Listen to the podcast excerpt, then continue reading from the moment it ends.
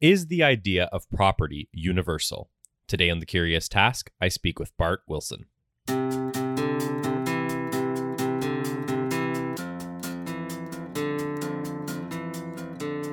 Welcome to The Curious Task from the Institute for Liberal Studies, where we explore economics, politics, philosophy, and other ideas from a classical liberal perspective.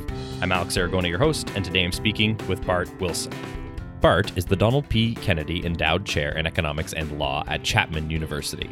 He is a member of the Economic Science Institute and member and director of the Smith Institute for Political Economy and Philosophy.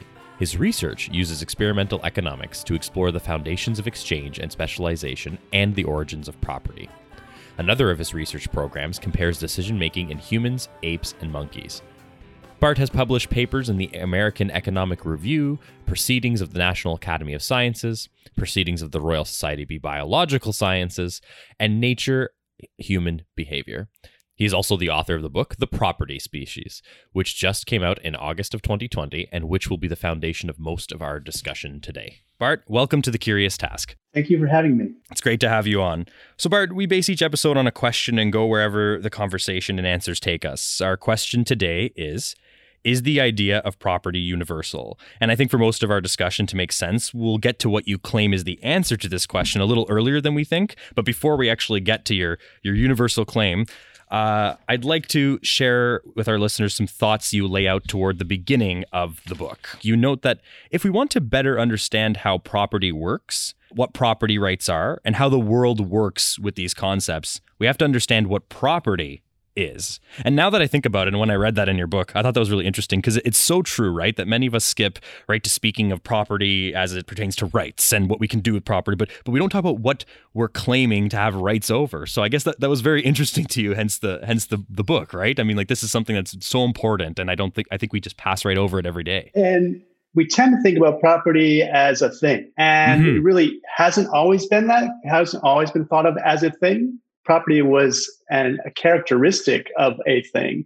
And so if we have to be very clear what we mean by property, and so not take for granted that people are referring to it as a thing. And as I go through in the book, I lay out the thesis that I want to think about property as a custom. Mm-hmm. And what do we mean by that? Because people at different times in writing thought about different things. So we talk about property rights very frequently. It's a very commonly used word, but it's a new word relatively. Entered the general usage in the mid-19th century. Before that, people just talked about property. And so what's the difference? Is there a difference? Is it just property just became property rights, or is there something new? And I would argue there's something new about property rights. It's a macro level idea, whereas property tend to be much more of a local idea before that. And in that vein, you also bring up the idea at the beginning of your book that not only do we take the concept of property for granted and what it is, but we also take for granted what's happening in even a simple conversation, right? I really like this illustration. You said, like, you know, every day we ask things like, whose is this? And some people respond, mine. And that seems simple enough. But before we get into some specific examples and into some of the meat of what's in your book, can you tell us just from that level, like, what more is going on under the hood there? Like, we're not just having, like you said in your book, like a simple conversation. Oh yeah, that's mine. That we understand that. There's something really interesting and nuance going on there, right? So the idea is that there's something in our minds about how we classify the world that's going on with property. And I think that's what I want to add to the conversation about what property is and how property rights work, that we have to think about the mind and what's going on there. And it's something we have to teach our kids, how the rules about how it works. And so it's what we need to do is think about how our minds perceive the world of things when we call something mine. And how is that working? Because children do it really quickly, and we don't have to teach our children what mine means. They pick that up all on their own, and then we tell them the circumstances when they can do that. Most of the time, it's when they cannot do that, and we tell them no, right, that is not yours. And so that got me thinking about how is it that we perceive the world of things, and how is that important to what we think about as property rights. Just to get a little nerdier here, which I think is going to be great. You sort of introduced this concept, and I think it'll be crucial for people to understand this as we talk about everything else, of things going on in the human brain, schedules and patterns. And again, without us just sitting here and reading 60 pages of the book, at a high level, can you give our listeners a summary of what we mean by schedules and patterns and how that affects what's going on in the brain? Well, I think we tend to think about property as first personal, second personal from our own experience. And the tact I wanted to take was, let's stand outside a little bit and think of ourselves as biologists looking at this group of the species here that interacting with each other and with things. And you'll notice that there are patterns. If you're a biologist or primatologist, you're looking for patterns in what the animals do. And I want to look for what are the patterns about how humans think about property. And then there are some regularities that go with this idea. And so every animal, in a way, has kind of a schedule of how they're going to react to situations. And so their minds are going to process what their body is touching, what their eyes are seeing, what their ears are hearing, and then it's going to classify and it's going to give them an instruction to act or to not act.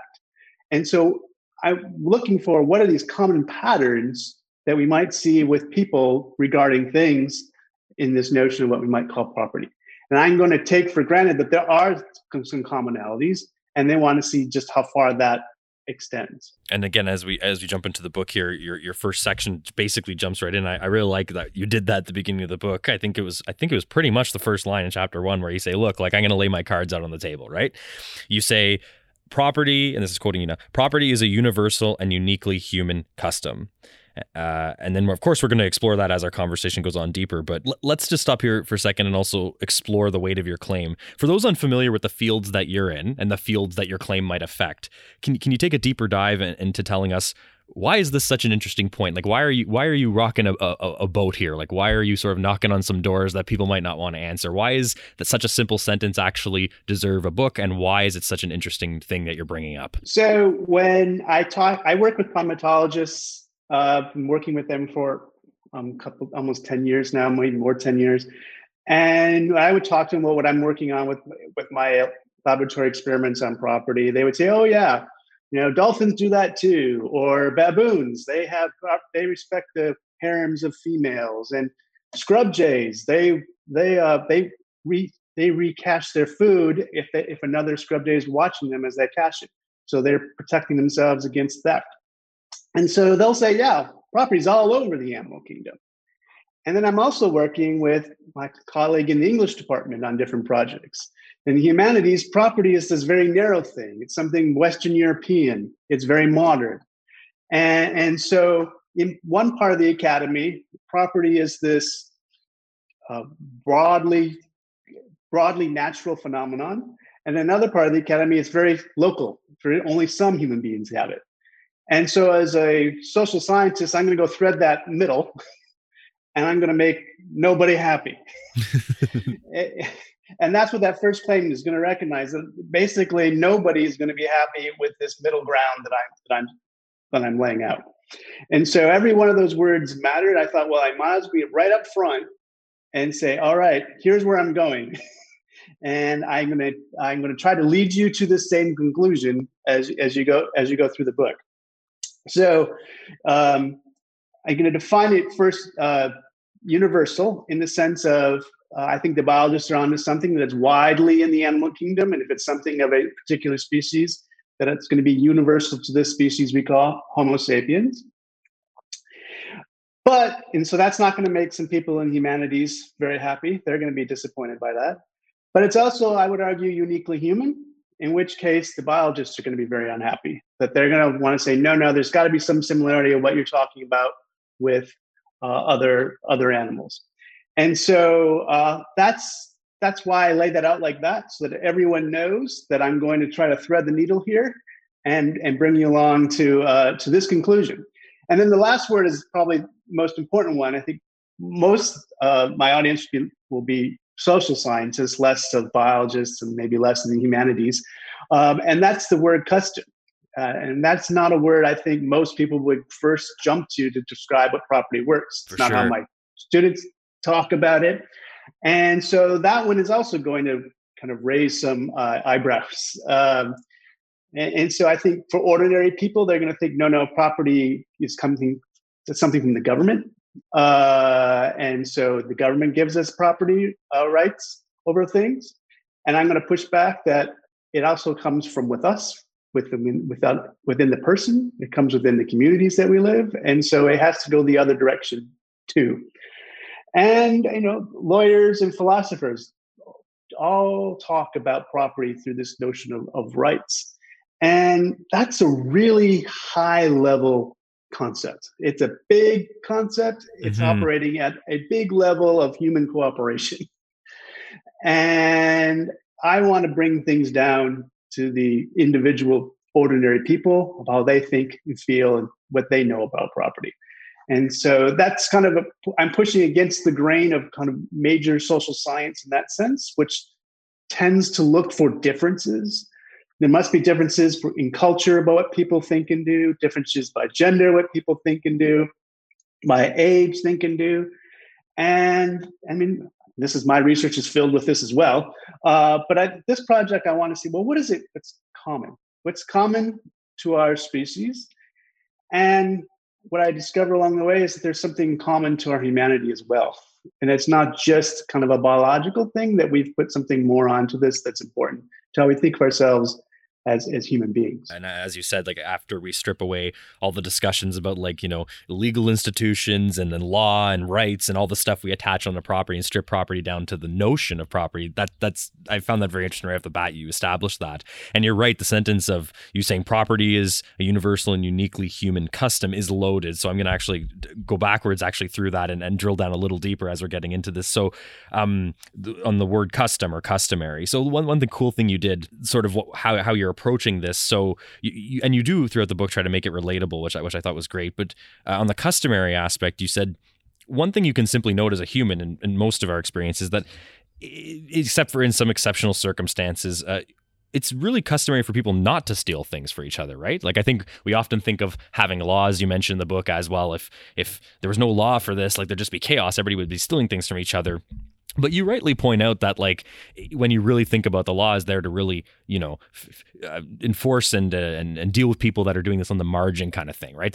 It's 100% enforcement and punishment is just not possible, and people know that. So if it was only the law stopping people, we just see bikes stolen every day, right? So it's kind of interesting to think of. It's a custom for us to understand that there are things that don't belong to us and things that do. Yes. So certainly, if you go to different parts of the world, things are going to be more secure. Your possession is going to be more stable in different places, which I think only adds the fact that it's customary that they do things differently because of that.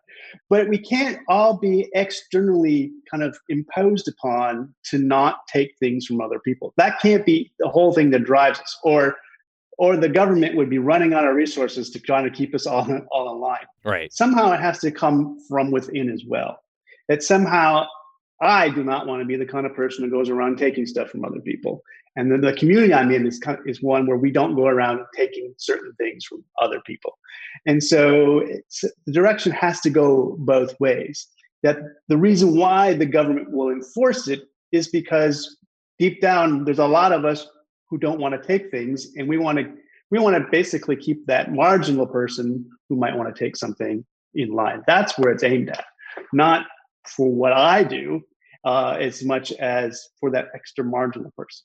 Right. As you were saying, we're sort of really at that level where it's almost like this thing that we can all empathize or sympathize with, the sentiment that anyone listening could even sit there and say, well, if I feel like I don't want someone to steal my stuff, it's sort of, you're flipping that around and saying, I'm pretty sure other people feel like that. I wouldn't want that done onto me, so maybe I shouldn't be doing that onto other people. I find it interesting you brought right down to that bare human level, right? That's where we start our journey in the book. And that came to me from the early experiments that I did on property in the laboratory, kind of setting up a virtual world where people could discover to take stuff. And they quickly jumped to their conversations of, I will leave you in the possession of your stuff if you leave me in the possession of mine. And so it's very instinctual, natural to think about this reciprocally. And that is kind of a core message I want to bring out of the book, that a key message of the book is that property is reciprocal. Right. And it doesn't exist just for me. Mm-hmm. It exists for everyone. And we're all better for it when we have it. Right. And it's also not a concept that someone, that we all feel like, you know, some state or some person invented and forced it down. Like, again, and we'll get to this later because that's section 2 of your book in terms of how people actually go about establishing the rights and how the law works. But on the basic level, it's not something that, as you were saying, we have to be forced upon and told by someone from the top forcing it down. Like, you know, it's we all kind of understand this basic notion. And that's sort of the customary aspect we were talking a bit about there. Moving on to that, hanging on to that word universal a bit in your claim at the front. And you went into this before, but I'd like to drill down a little further. So, and you even say in the book, in order to make the universal part of your claim work, we have to understand what specific tenets we see across all humans. And I think this is a very interesting place to stop because, again, a lot of people who are still not used to talking about this as like a notion, they're used to thinking about this in terms of rights and legislation stuff.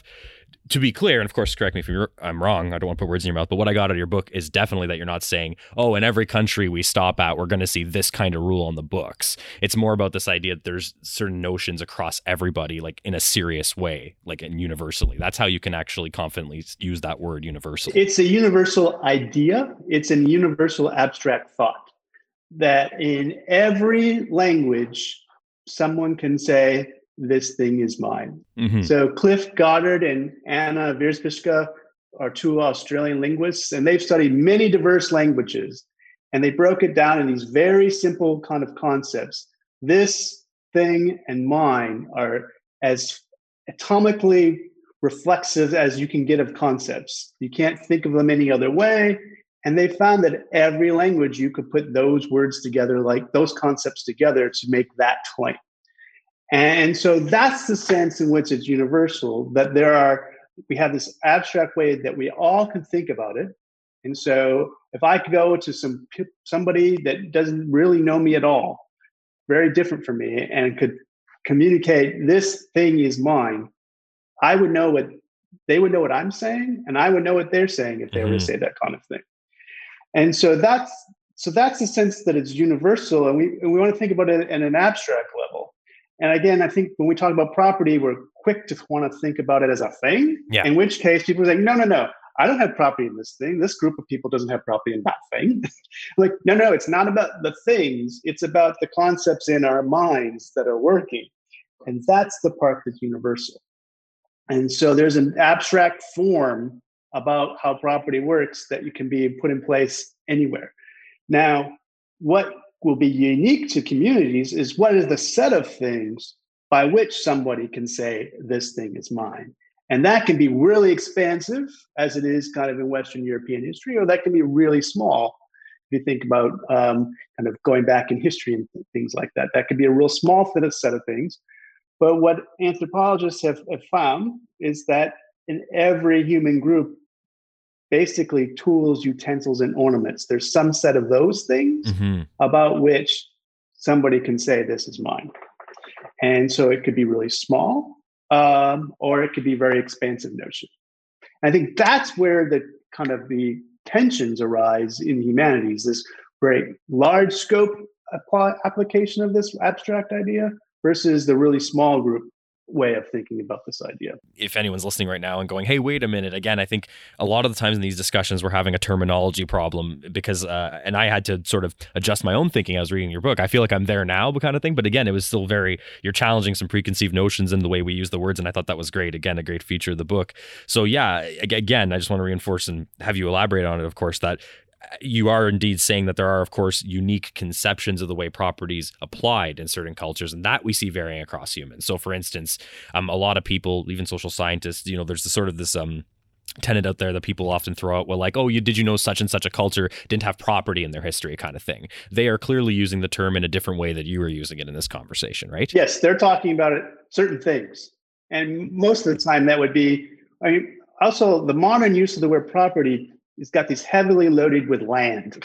Right. Or at least it's the modern notion of property in Western European kind of communities. Right, like get off my property, right? Yeah. Yes. You know, do not trespass. Beware of dog. Those kind of things. And I want, that's very modern. And when I push things back, I just, in the language, the use property really wasn't applied to land until after the 1500s, probably not in the 16 or 1700s very much. And so if we're going to keep looking at the roots of this, going back, it's not going to be, property is not really about land when it when we're in small groups and tribes. There's got to be something else at the source of it. And so we covered off again at a bit of a high level here as our first half continues. We talked about the universal part, the customary part. Of course, there's the unique word in your statement that we said the property is a universal and uniquely human custom. So again, there's lots of great stuff in the book, but at a high level, are there any key things you'd like to highlight in the way of how we distinguish the way another animal, that's not us, might demonstrate possessiveness over something between how humans do that, right? Because as you sort of teased this at the beginning where you said that there's other disciplines and a bunch of common knowledge out there that will tell many people that, well, check out that monkey or something, right? He's clearly very possessive over this. So what is different? How do we fuel that word uniquely in your sentence? What's so unique about the way humans do this than other animals that we can observe? So a lot of the focus when you talk about it properly that way is looking at in its effects. So that a dog doesn't want to give up its toy. Right. Yeah. And I'm arguing that's the effect of how property might work. Or if a kid doesn't want to give up, grabs a toy, no, that's mine. They don't want to give that up. So it's the effects that we tend to equate across the species. Wolves protect territory. Humans do the same kind of thing. Is that the effect? And I'm arguing there is a big difference between how other animals transmit from generation to generation how they deal with things. So most animals, things are going to get transmitted, a lot of it genetically, but some of it socially. And so I'm pretty sure wolves don't have to go out there and teach their young how to smell the urine and to urinate to mark their territory. That's just something they do. And they will recognize the scent of another wolf pack and respond to it. They don't have to be taught that from a generation. And so food, mates, and territory, I would argue, are very much genetically passed down from generation to generation. Now, there are many things about acquiring food, mates, and that might be socially passed down in different animals. So a brown-headed cowbird will attract a mate, and it's a brood parasite. So it's brought up with members not of its species. So it can't be genetic. So it must be something socially passed along that they learn these mating songs to attract mates. So it's something social. Dolphins, cows will teach their calves how to forage for food in a particular way. There are orangutans that use tools to process their food, and some orangutans have the same environmental situations, but they don't use the tools. In other situations, other groups of orangutans do use the tools. So there's something clearly socially transmitted there. But when it comes to humans, there's a fundamental difference when I think about what property means. So for us, we are taught how not to acquire things. All the other animals are taught how to acquire them if it is socially transmitted. And I think that not is the key difference with humans, is no, we teach our kids, no, you cannot grab that. And that's a great disappointment. So it's I think, probably very genetically transmitted that grabbing something and discovering it and claiming, putting it in our hands, we call it mine. That doesn't have to be taught to kids. That doesn't have to be taught to any other animal. Right. But what they do have to be told is when they cannot grab that thing and call this mine. And that's the key feature. And so if you want to make this claim that humans are like all other animals in this, you have to somehow get to this claim where things are genetically transmitted in other animals to somehow socially transmitted about how not to get something in humans, because we have to teach every generation of kids the rules of when they can say this thing is mine. Right. Exactly. They're not born with it. They have to learn those rules. And if you put it that way, it's a lot of hand waving just to say, oh, baboons are like humans, because we got to get something from something genetic to something social, and socially about an abstract idea of not. Not can be applied very, it's abstract because it can be not good and also be not true. Those are very different uses of the word not. Right, for sure. And so that abstract idea is common to all human groups. All human groups can negate that way. And so that's the crux of the argument, is how do we get there from genetically transmitted about acquiring food, mates, and territory to socially transmitted. And I'm arguing it didn't happen that way. It's happened some other way. What is something that's different? And it's all in the perceptions of how we view the world. Unlike any other animal, we take the physical world and we give it abstract concepts. And we put at these abstract concepts around the thing in a way that no other animal can. And those abstract concepts include not and mine. And I actually think that is an excellent place to take a break. So we're going to do that right now. Everyone, you're listening to The Curious Task. I'm speaking with Bart Wilson today.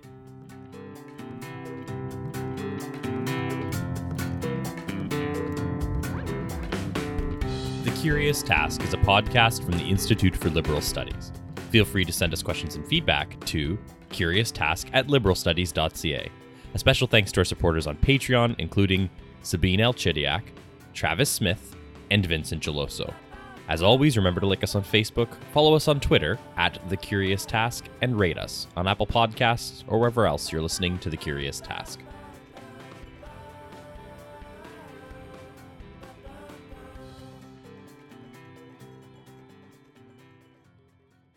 Welcome back, everyone. You're listening to The Curious Task. I'm speaking with Bart Wilson today. Bart, I think the first half of our conversation was really great. It was very illuminating. And as I said, I read through the book, but even hearing you say it again, I like how it's enforcing everything I read. So if someone's listening to this stuff for the first time too, I'm sure their head's kind of exploding a little bit, which is a good thing. And again, as I said in the first half, I definitely encourage everyone to go check the book out, the one I mentioned in the intro.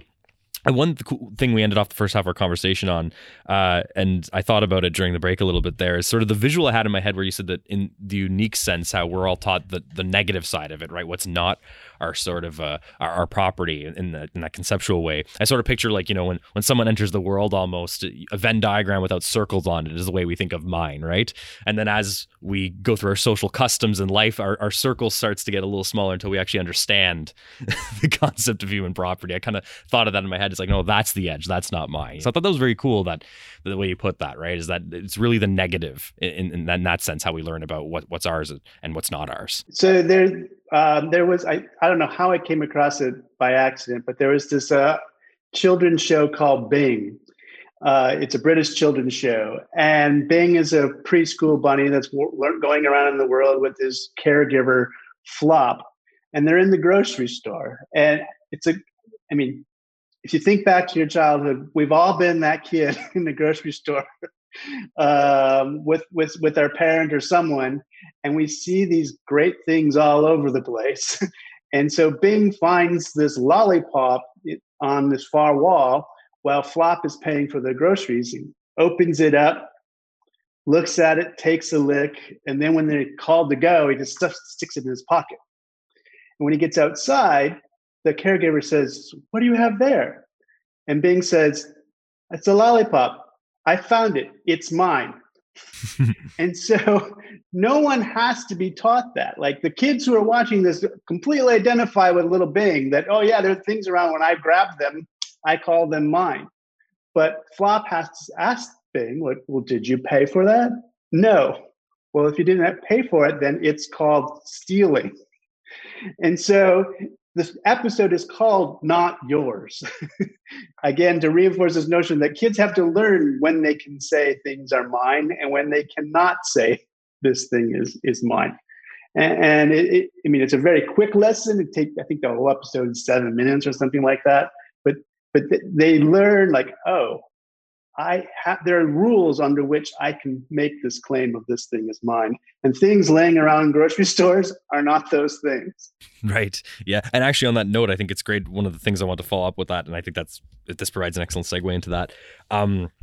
That, as you said, like, this children's show wasn't covering, some form of jurisprudence or the way legislation works, right? This was a very basic moral lesson. It's ultimately a lesson about justice. And one of your chapter titles in the book actually is what is right is not taken out of the rule, but let the rule arise out of what is right. And later you say, to back that up, our actions are governed by abstract rules, not concrete algorithms of benefit cost analysis. And I think that ties interesting into the example you just brought up, because that's so true, right? Is that, the children weren't taught, you see, kids, this isn't right because of Law Bill C-307. This is just a sort of a lesson about morality that, when it's taught, is probably well understood by those watching it.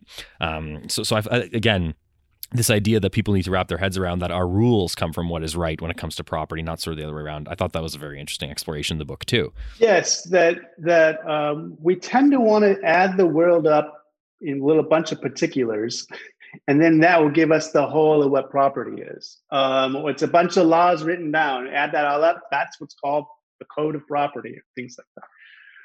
What I want to do in this book is get you to think that property, because it's a custom, is embedded in a whole bunch of customs that we have that govern our relationships with each other. And that when we have to make decisions about what is right regarding things, we're going to have to take it in consideration of all the other things that are going on in our community as well. And so that's why the rule comes out of, I have this particular problem. We have this particular dispute about who can say this is mine. And we're going to look at those concrete particulars and come up with what should have been the rule. What should these two people who have a dispute about this thing, what should have been their expectations?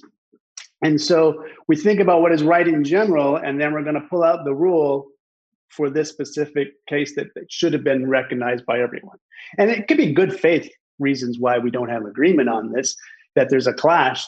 And that's why we then have to have somebody spell out for us, a judge, to tell us, oh, here's what expectations should have been. On that note, actually, you talk about in the book what happens when experimenters do not enforce property in a virtual world if they're conducting an experiment. So let me just ask you, and indeed, according to the book, experiments have been conducted, and many of them by yourself. So feel free to take it away here and take us through a couple of the experiments you've done. And you can, of course, tell us how they're set up, first of all, and what your hypothesis was and what you found through various experiments in this vein of conversation here. So my colleagues, Vernon Smith and Sean Crockett, and I were interested in seeing how people would build a market from the ground up in the laboratory.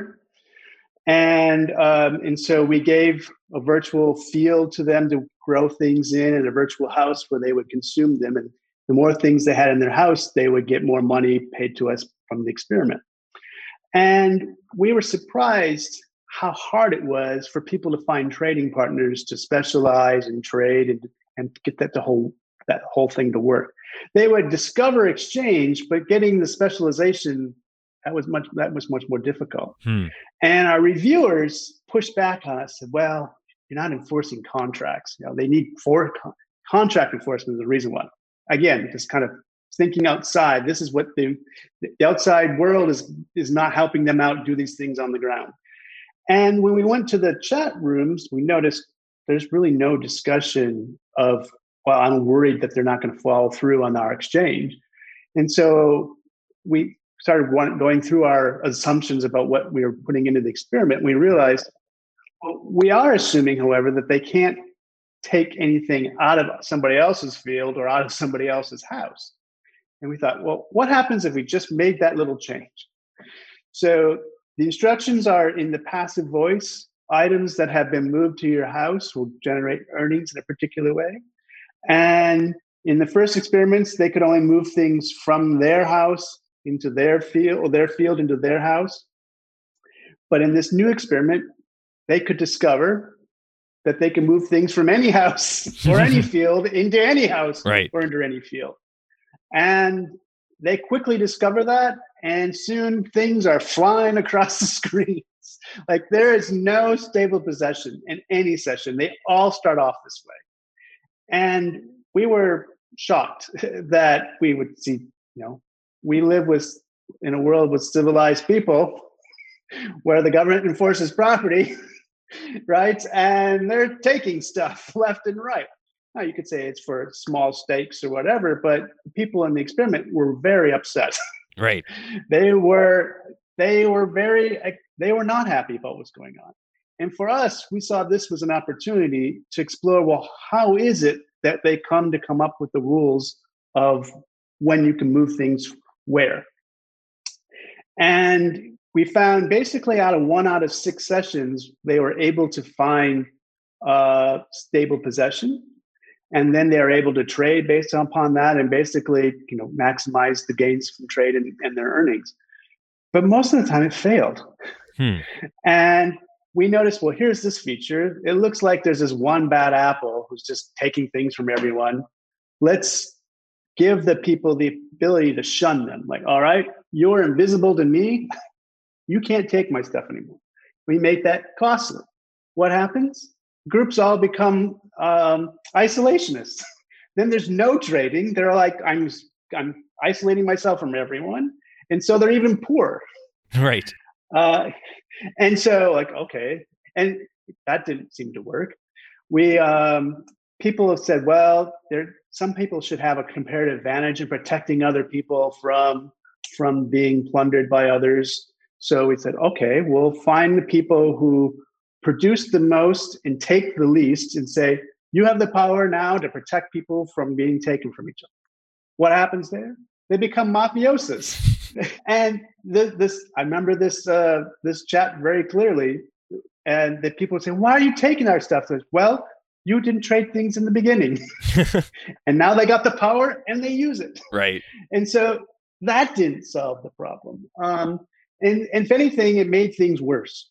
And so we learned that communities to come up with their solutions of how to solve these disputes about things had to come from the ground up. They emerged from their interactions as a community, and we gave them a pretty tough task. These right. are, these are people who can't see each other face to face. They're only interacting through a computer. They're randomly thrown together. They randomly show up to the lab. Here are 8 of you. Go at it. So it's impressed upon us. The experiment impressed on us how hard it is to get people to come up with these rules. It's mm-hmm. just not something that we're born with. Groups, communities have to really work this out.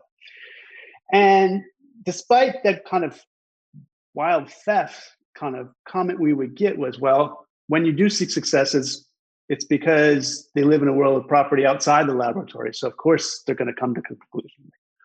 Okay, well, that's the great thing about experimental economics is you can always test those kind of things. We can create a new experiment. And so that I had been reading Bob Ellickson's book, Order Without Law, where he has a section on whaling norms. And it's a great case study because no one can dictate the rules of the sea. And so the whalers are out there all on their own.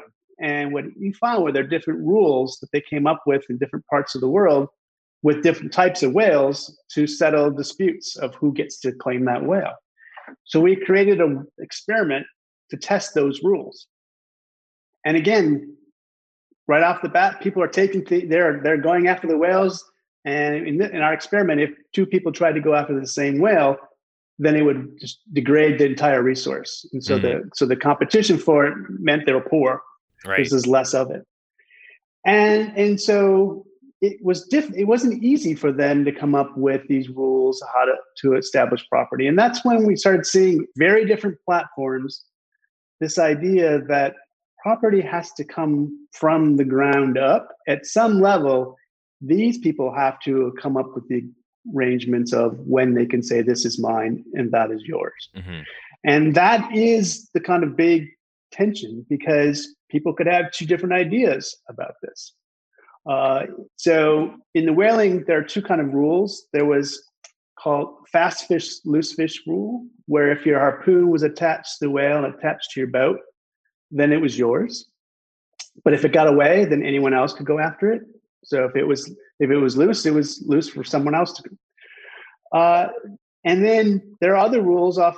So that was with right whales in the North Atlantic.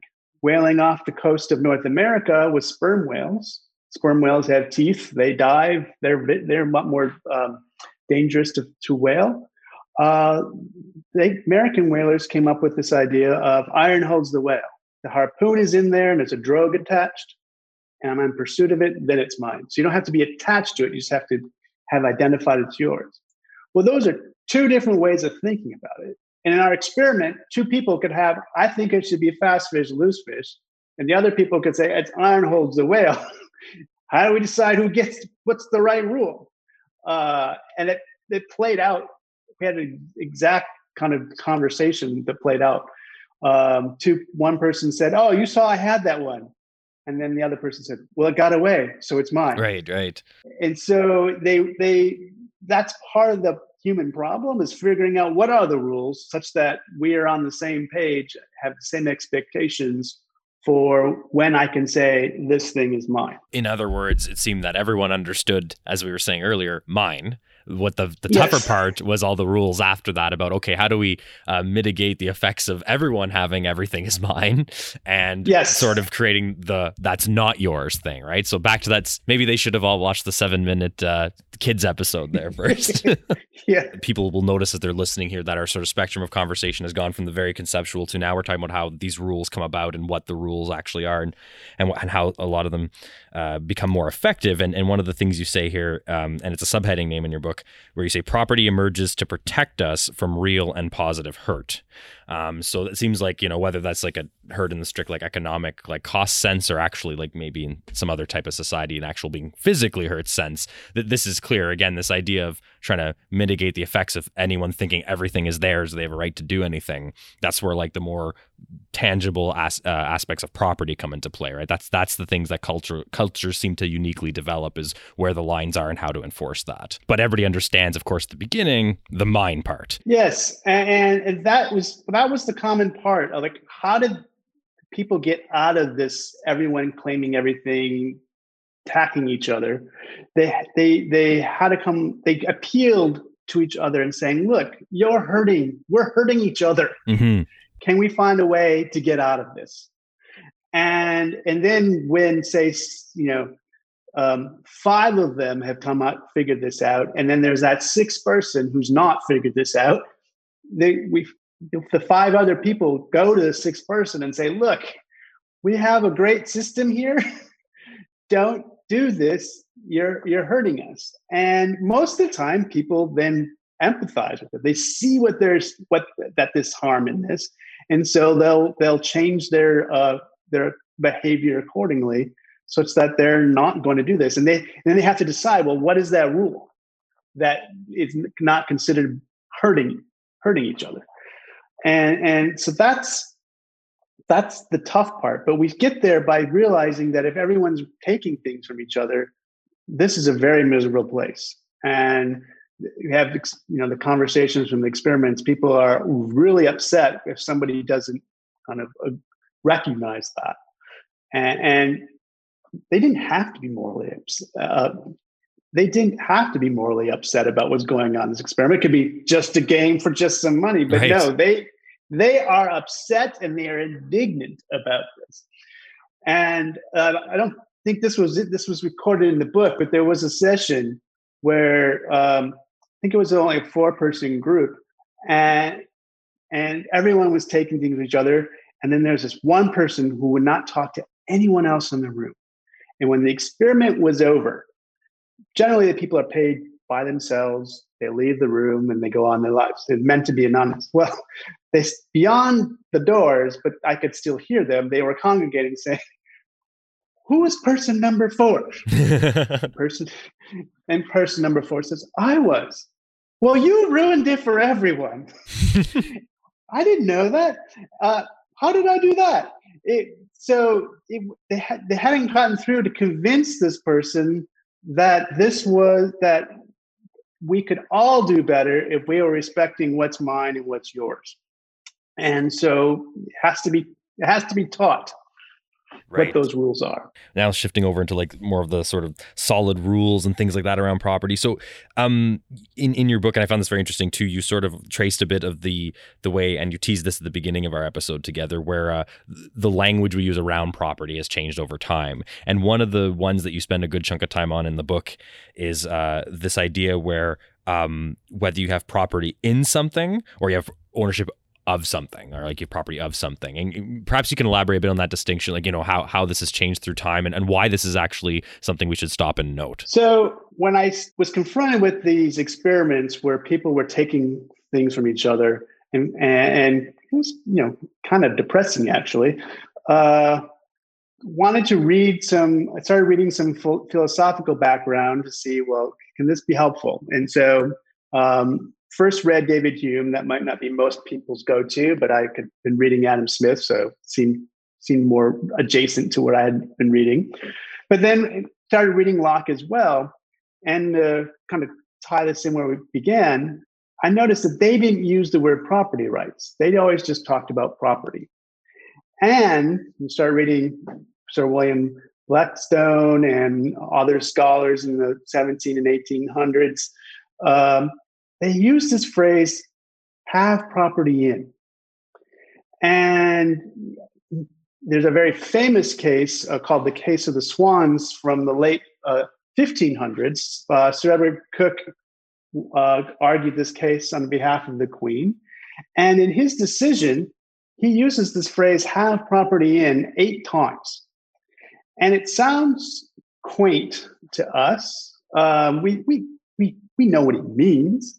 But it struck me different than the phrase, we have property rights too.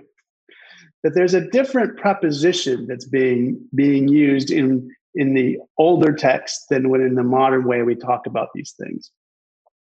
And that intrigued me. And I'm of the school of where our language reflects and reveals how we think about what's going on in the world, that we choose these words because it seems to be the best way to communicate what's in my head to go to your head. Mm-hmm. So why would you use this phrase, have property in? And so I read some cognitive linguistics about English prepositions, like what's going on here of how our minds work with prepositions. And so I read a book by Tyler and Evans on the semantics of English prepositions. And they argue that all prepositions have a relationship between two physical things and a functional relationship that works between those two things. And so take a phrase, this is their example, and it's a great example. He ran to the hills versus he ran for the hills. They don't mean the same thing. All you've done is changed this little word to the little word for. That's because the word to always is pointing, and it's about where you're going that's important. So when you run to the hills, it's the fact that the hills is where you want to go. Whereas you ran for the hills, it's not really about the hills that's blowing. You're interested in why you're getting to the hills, because something's going on in the town. There are guns ablazing. The bank robber is heading for the hills. And so for is obliquely referencing where you're going. It's more about the intentions about what's going on. So in, and if you listen for it, and now I can't not hear in is used all over the place. In is has many different meanings, but the canonical one, and I'll take my teacup here, is a functional relationship between two things, tea and a cup, and the functional relationship is containment. So there's this 3-dimensional thing, and the tea is contained in the cup. And what I mean by that is where a cup goes, so goes the tea. Now you could imagine if I had a bowl of fruit and a pile of pears in it, and if they just went up to the kind of top level of it and move the bowl around, you would say the pears are in the bowl. But if I keep piling on them and I move the bowl, they're going to fall off. Those are not in the bowl. Right. They are on top of the bowl.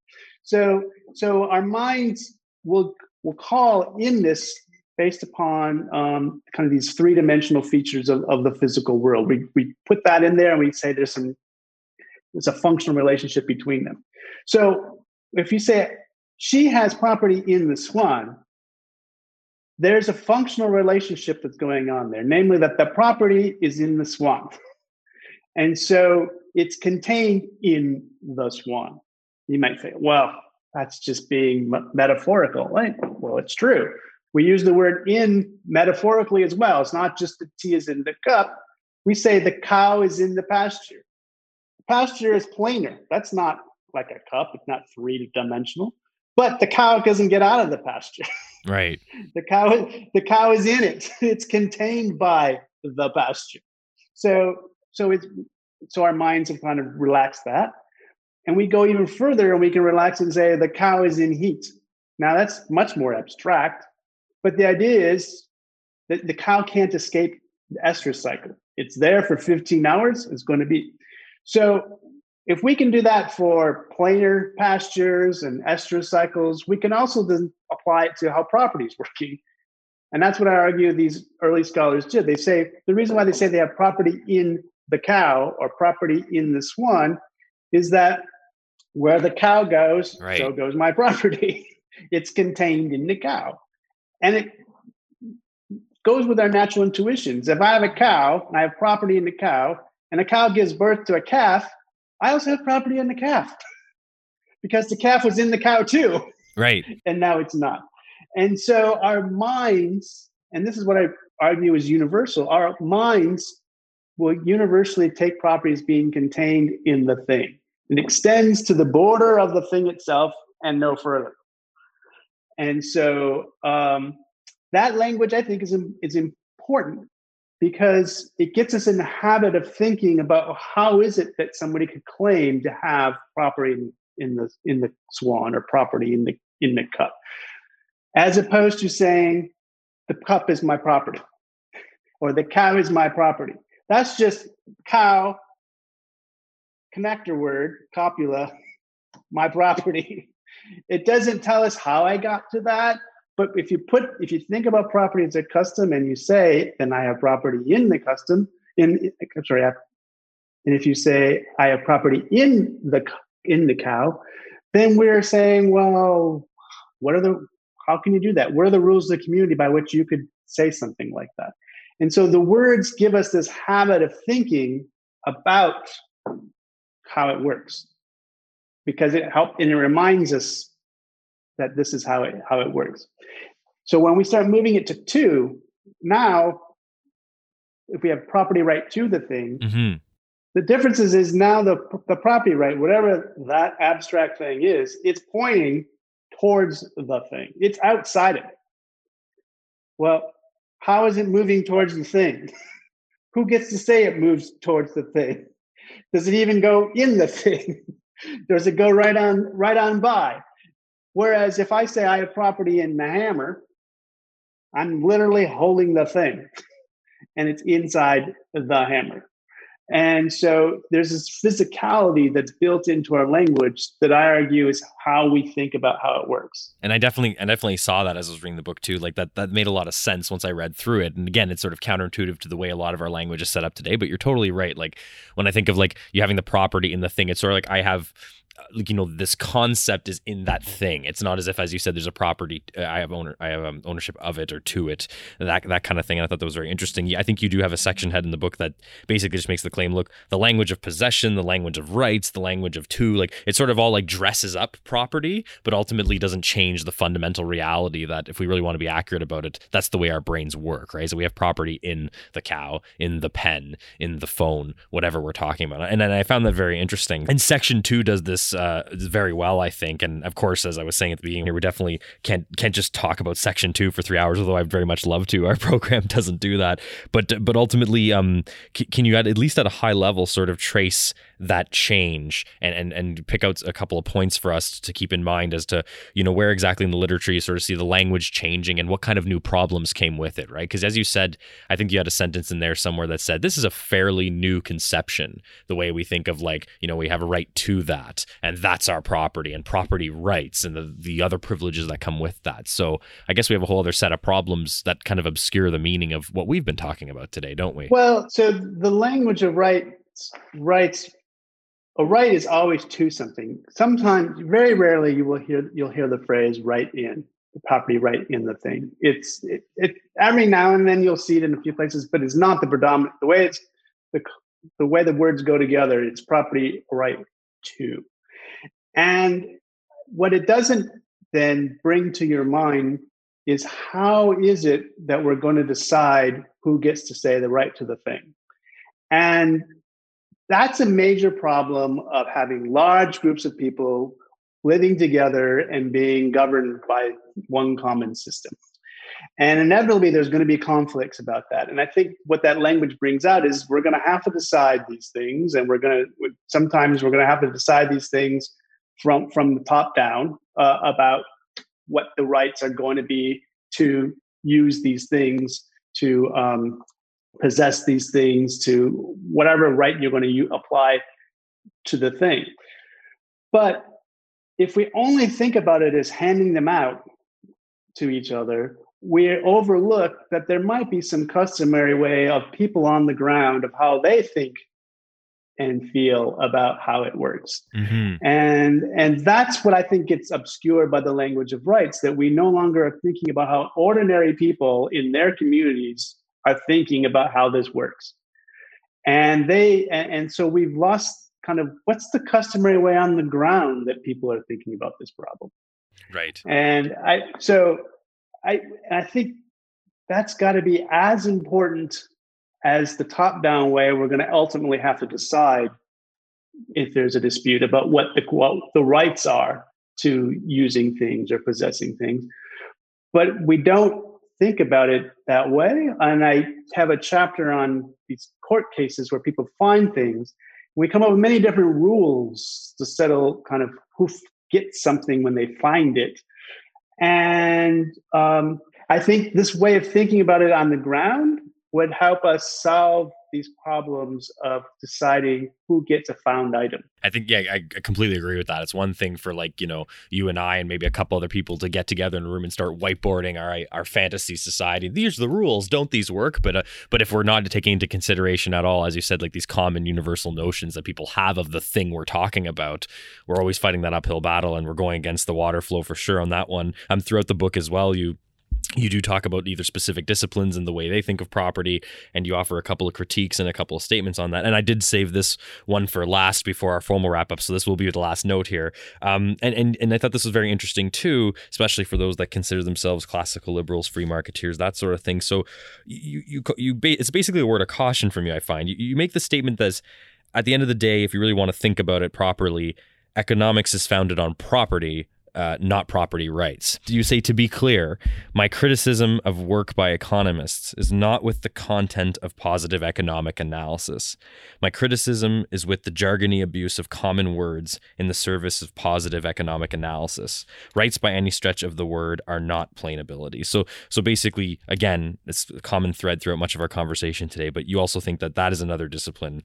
But some economists sort of engage, as you said, in this jargony abuse of what we're really trying to communicate in this social science here. So if you go to most textbooks, how we teach economics, somewhere around page 8 or so, they'll have a little paragraph, and usually it's just a paragraph that says, of course, markets work because government enforces property rights. And then we move on, and we really don't come back to talking about it unless we talk about having problems with pollution or coming up with innovations in intellectual property, and then we'll come back to it again.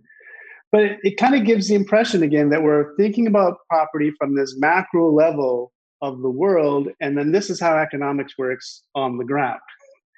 And there's a disconnect there. And so the reason why most of us don't go around stealing things is not because the government is going to throw us in jail. that they're going to arrest us. And what we learned from our parents that we shouldn't be doing that. Now, some of us have different ideas of when that applies, but it isn't, the government isn't the reason why I don't go out, most people don't go out stealing, kind of tie back to the beginning. And to say that economics then is founded on those kind of property rights that the government grants takes away the agency of the individuals every single day when we go around and voluntarily give our money to somebody and get something in return, and right. I don't just go around and take it. And it is that customary way of thinking about the world that gets all this trade and specialization off the ground. It sort of makes the idea of why exchange happens a little less powerful if we think about that too literally, as you're saying, right? Yes. And in fact, I think that's why, so Matt Ridley has a book called The Rational Optimist, where he makes this claim, and it's kind of in the background of how when I was working on this book, that only humans are the only animal to exchange one thing for another thing.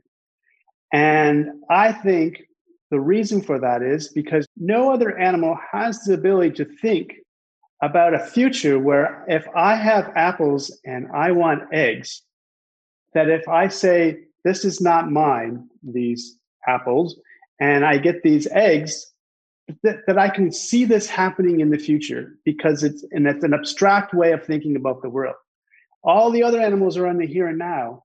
Abstract thought gives us this ability to think out and think about how we could exchange across time. And so the reason why we're the only animal to trade is we're the only animal that has mine. We're the only animal that has yours.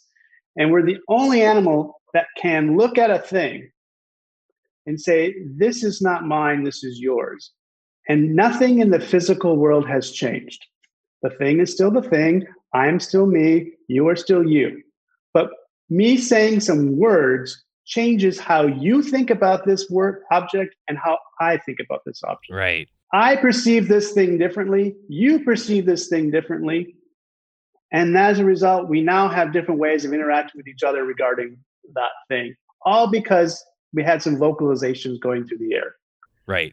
And that's what economics is founded upon, that I have this is mine, and then I can say this is not mine, this is yours. And somebody else will say that same thing back to me. Mm-hmm. And then we are better off for it.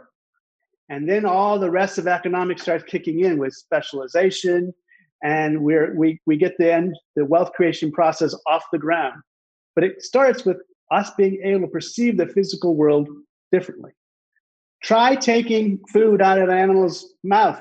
Not going to happen. And my friend Sarah Brosnan, who's a primatologist, has tried her darndest to get chimpanzees to trade food. They won't do it. Right. It's that they, and I think it's because they can't think abstractly about a future where these things are switched and then think, oh, I'm better off, and oh, they're better off because of it. Yeah, we don't see it as like, this, oh, therefore my property rights have transferred. As you said, we, in our, almost like magic in our heads, we remove our property in that thing in an exchange and move it to someplace else. And that's an imprint in our mind almost. It's symbolic. It's not, as you said, based on this idea of like, oh, because the government said, therefore that happened. Right. Now, once we got to get millions of people, billions of people organizing ourselves, of course, we're going to have to come up with this notion of rights. But that's not what basic economics is founded on. Mm-hmm. Basic economics is founded on you and me doing different things and trading the stuff that we do and doing that peacefully, and as opposed to trying to just take it from each other. Right. That is foundation of economics. And it's a world in which it's built on basically peace.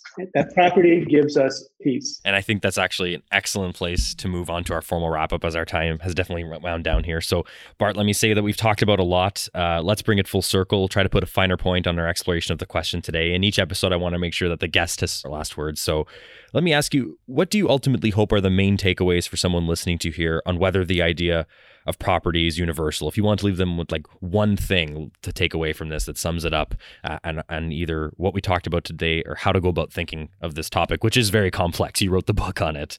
What would you like to leave them with? When you think about how ordinary people think and feel about property and how they go about their ordinary lives is as important as how the macro level of rights and the government think about how property works. and that it's an interplay between the two, and that our language tends to only talk about it in this big idea of rights and not how me and my community think about it and you and your community think about it. And that there is something that unites us, that we all can think about it in one way, that if this is not mine, this is yours. When we do that reciprocally, we can all be better off for it. Bart Wilson, thank you very much for joining me on The Curious Task today. Thank you for having me. It's been great fun.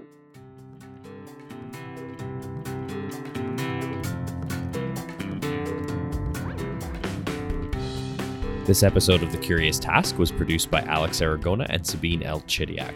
Our executive producer is Matt Bufton. The music you heard on today's episode was created by Lindy Voppenfjord. You should check out his other stuff online. The Curious Task exists today because of donations of time and money from those creating it and listeners like yourself. Check us out on Patreon and find out how you can support us and get access to exclusive offers. I'm Alex Aragona. Thank you very much for joining us on The Curious Task.